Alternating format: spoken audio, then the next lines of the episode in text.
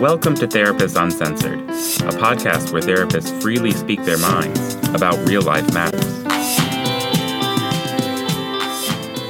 Welcome to Therapists Uncensored. I'm Sue Marriott. And I'm Patty Alwell. And I'm Ann Kelly. This is episode 21, and today we're going to discuss how to disentangle ourselves from the most common knots we get ourselves into. We all have the capacity to take the position of the perpetrator, the victim, or the rescuer in any of our relationships. And so understanding this dynamic can really help to reduce drama and conflict in our lives. Have a listen. So, today we are going to talk about something that I find myself talking a lot about in session, which is this concept called Karpman's Triangle. Have you guys ever heard of it? Um, I've heard of it, don't know a lot about it. Tell us more.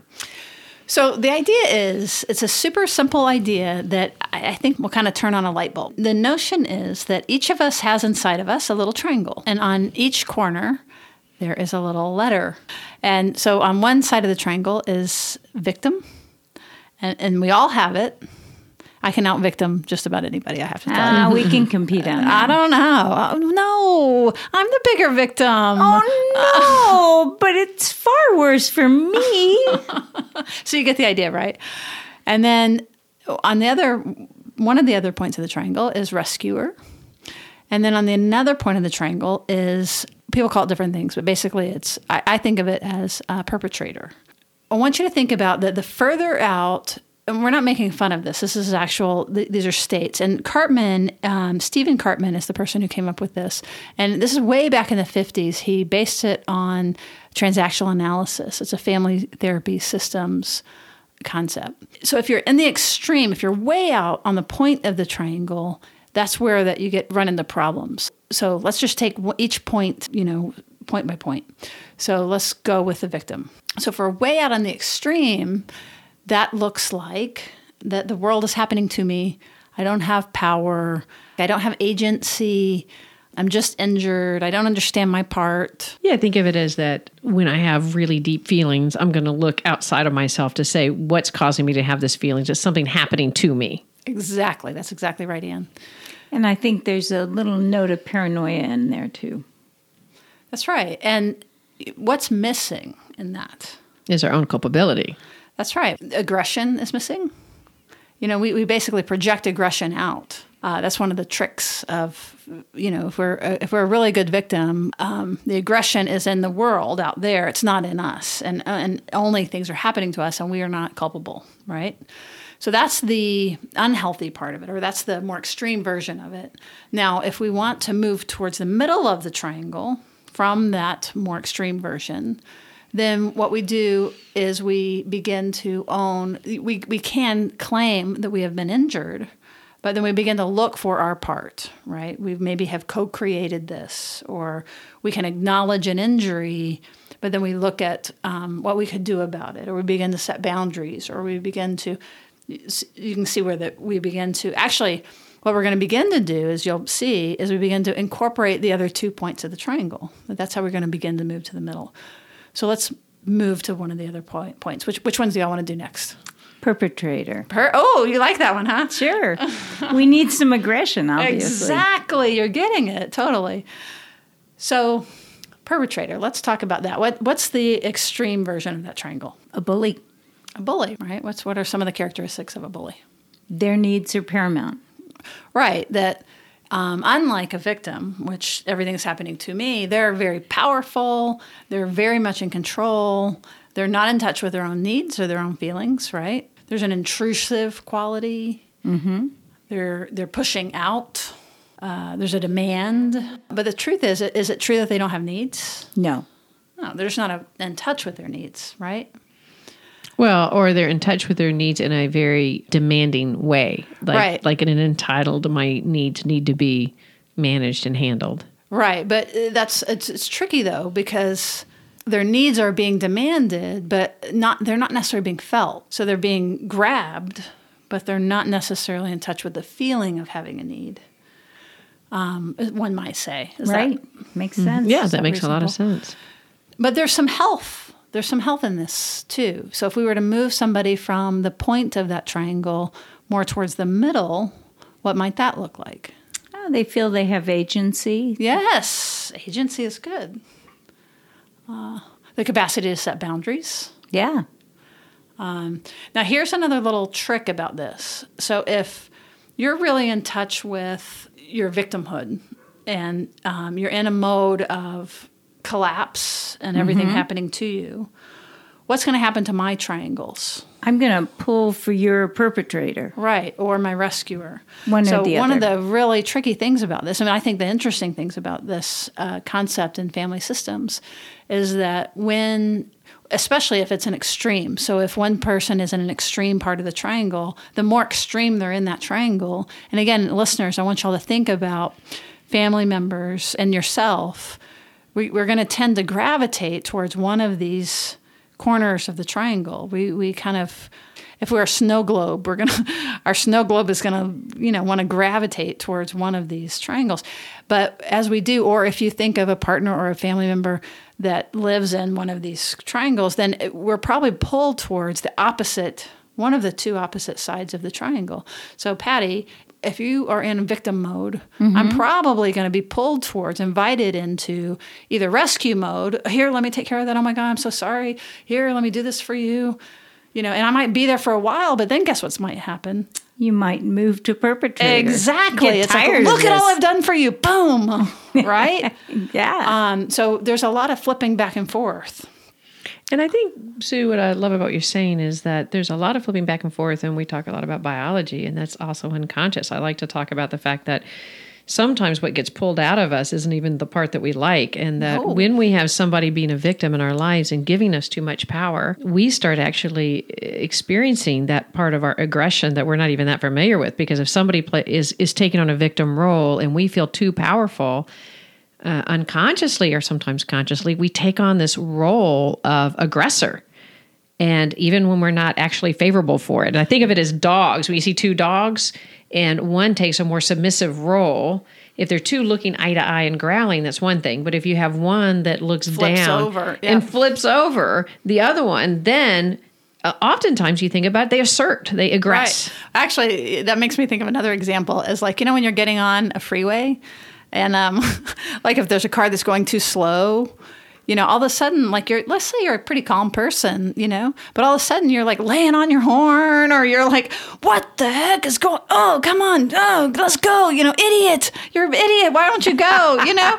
And all, Where is that rescuer? Can I help you yeah, onto no, the on no, right, right.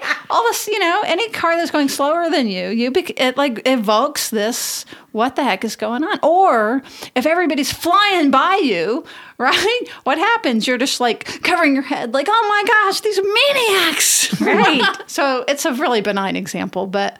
But we all, what you're saying is we all seem we, we can compensate for each other even Exact- unconsciously because there there needs to be a certain amount of responsibility, a certain amount of aggression, a certain amount of caretaking in all of us. And when we get too extreme in one, it really can throw the whole system off. Is that what you're saying? Well, right, that there's this complementary system that happens. And and what we're trying to do is help the more that we're conscious of this, that we can be less um, responding automatically.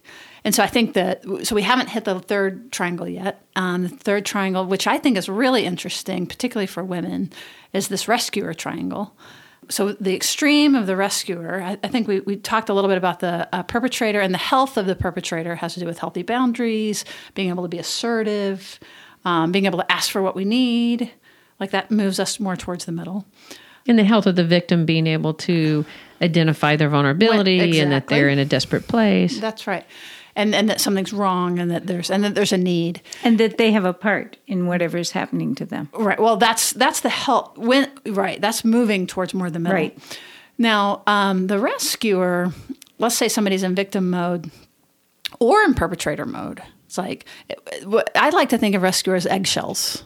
Like if I'm on eggshells, I'm in total rescue mode, and it means I'm not. Um, and you know what I like to tell people is like step on the damn eggshell.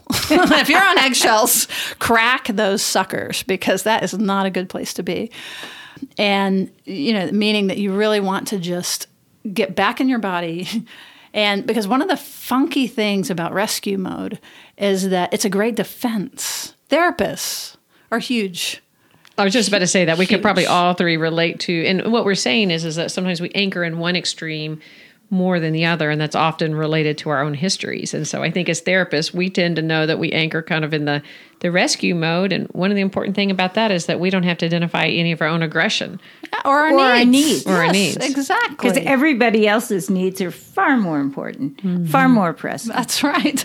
And as long as I can do even what you might could do for yourself, but I'm going to do it for you anyway, it will keep you disabled and therefore you will need me and I will feel great.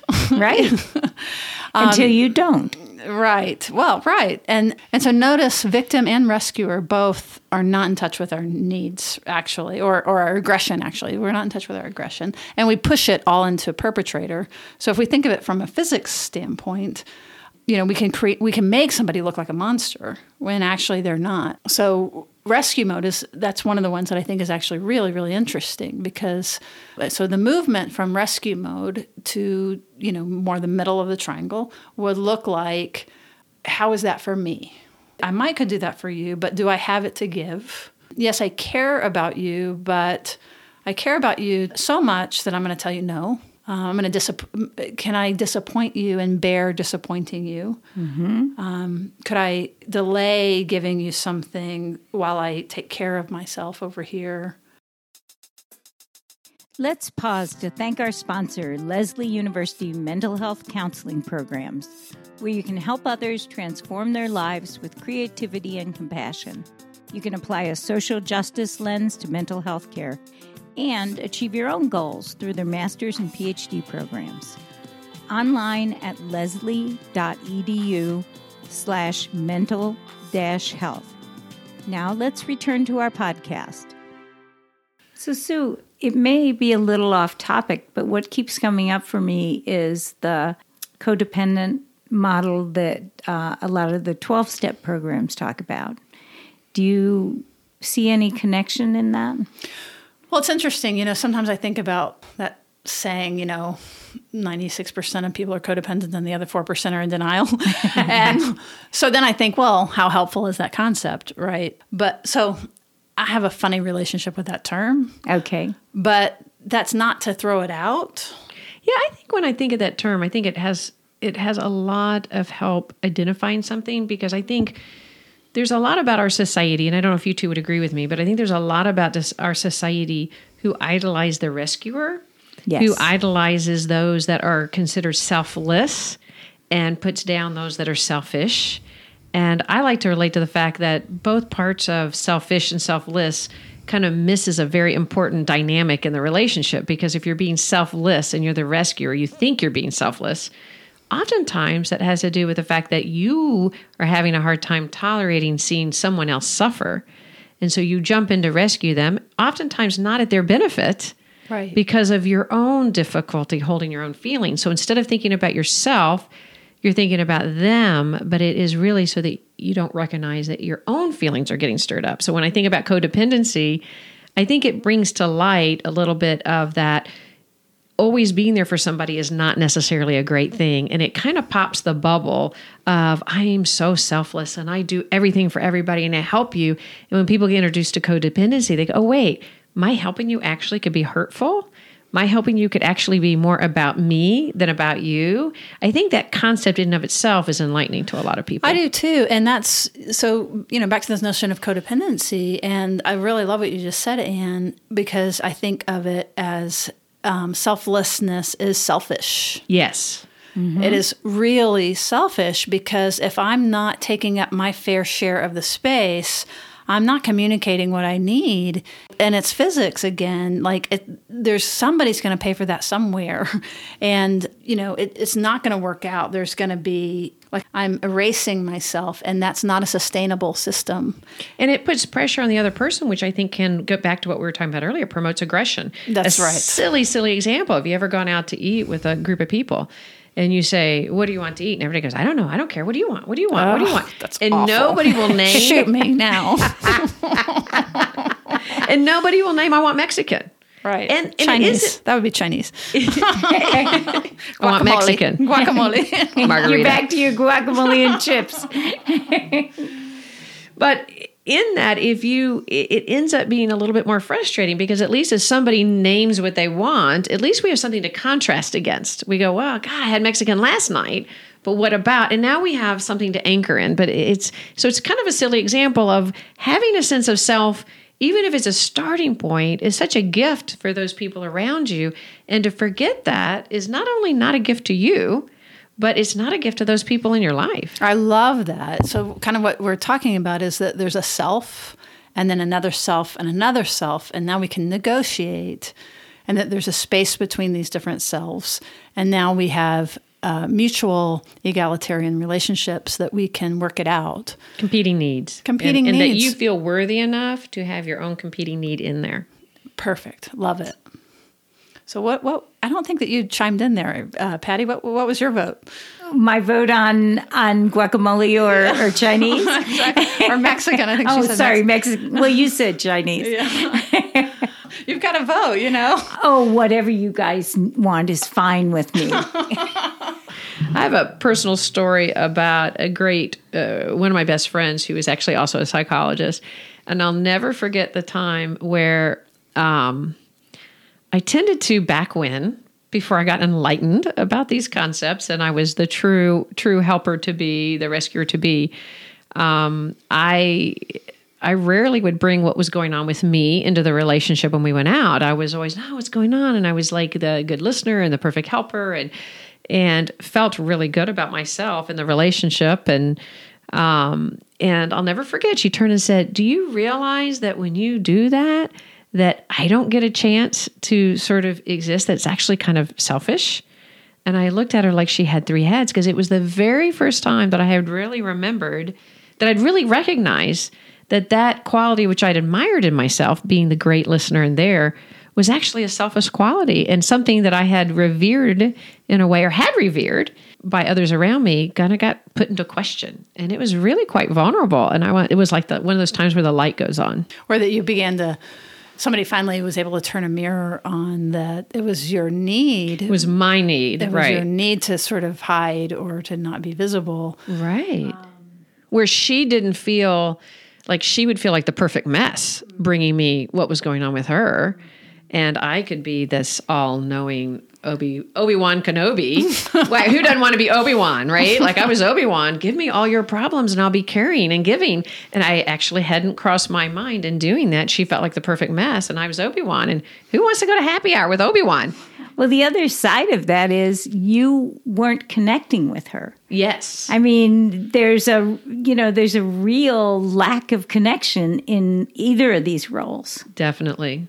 So, as you think of this, you might consider, you know, uh, which part of the triangle, the perpetrator, rescuer, or victim, that you tend to gravitate towards. And again, all three of these are in all of us. And we act in all three of them, but we tend to anchor more in one. Is that what you're saying? That's what I'm saying. And that we, uh, the goal of this and why we're talking about it is that we want to begin to move, take the healthy parts of wherever that you might gravitate towards and move towards the middle so that no matter no matter what's going on around you even if somebody is strongly in victim mode and the world is happening to them and they think you've done something terrible to them that you were you will be able to stay right in the middle and not get on eggshells or not punch them psychologically or otherwise. And you'll be able to say I'm so sorry that you're feeling that way. That's not what I meant. Like stay right in the middle or you know that again that we want to integrate the healthy parts of all three that you can have boundaries that you can know your needs and that you can like what are some of the other qualities? You can have uh, you can have agency to go for what have you want. agency that's right.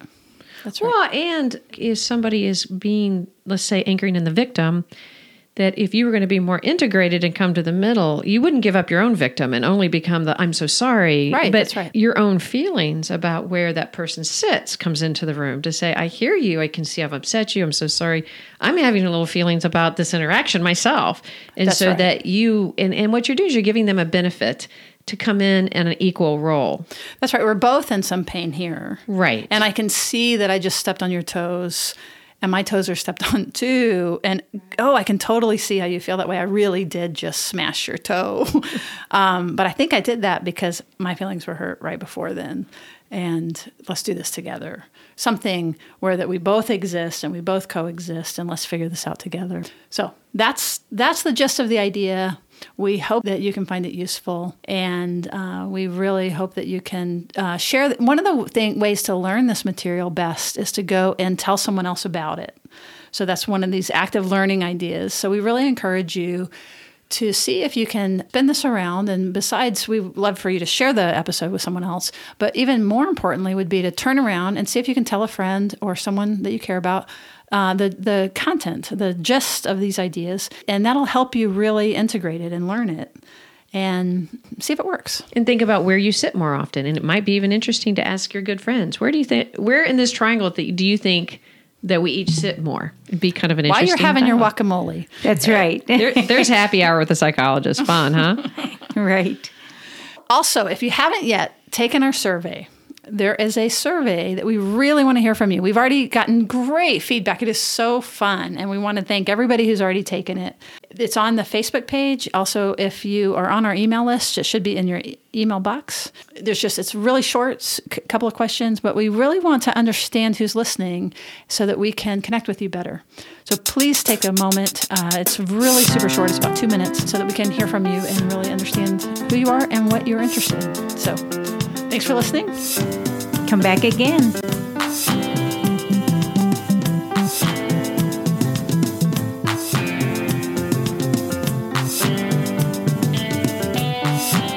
Therapist Uncensored is Ann Kelly, Patty Alwell, and Sue Marriott.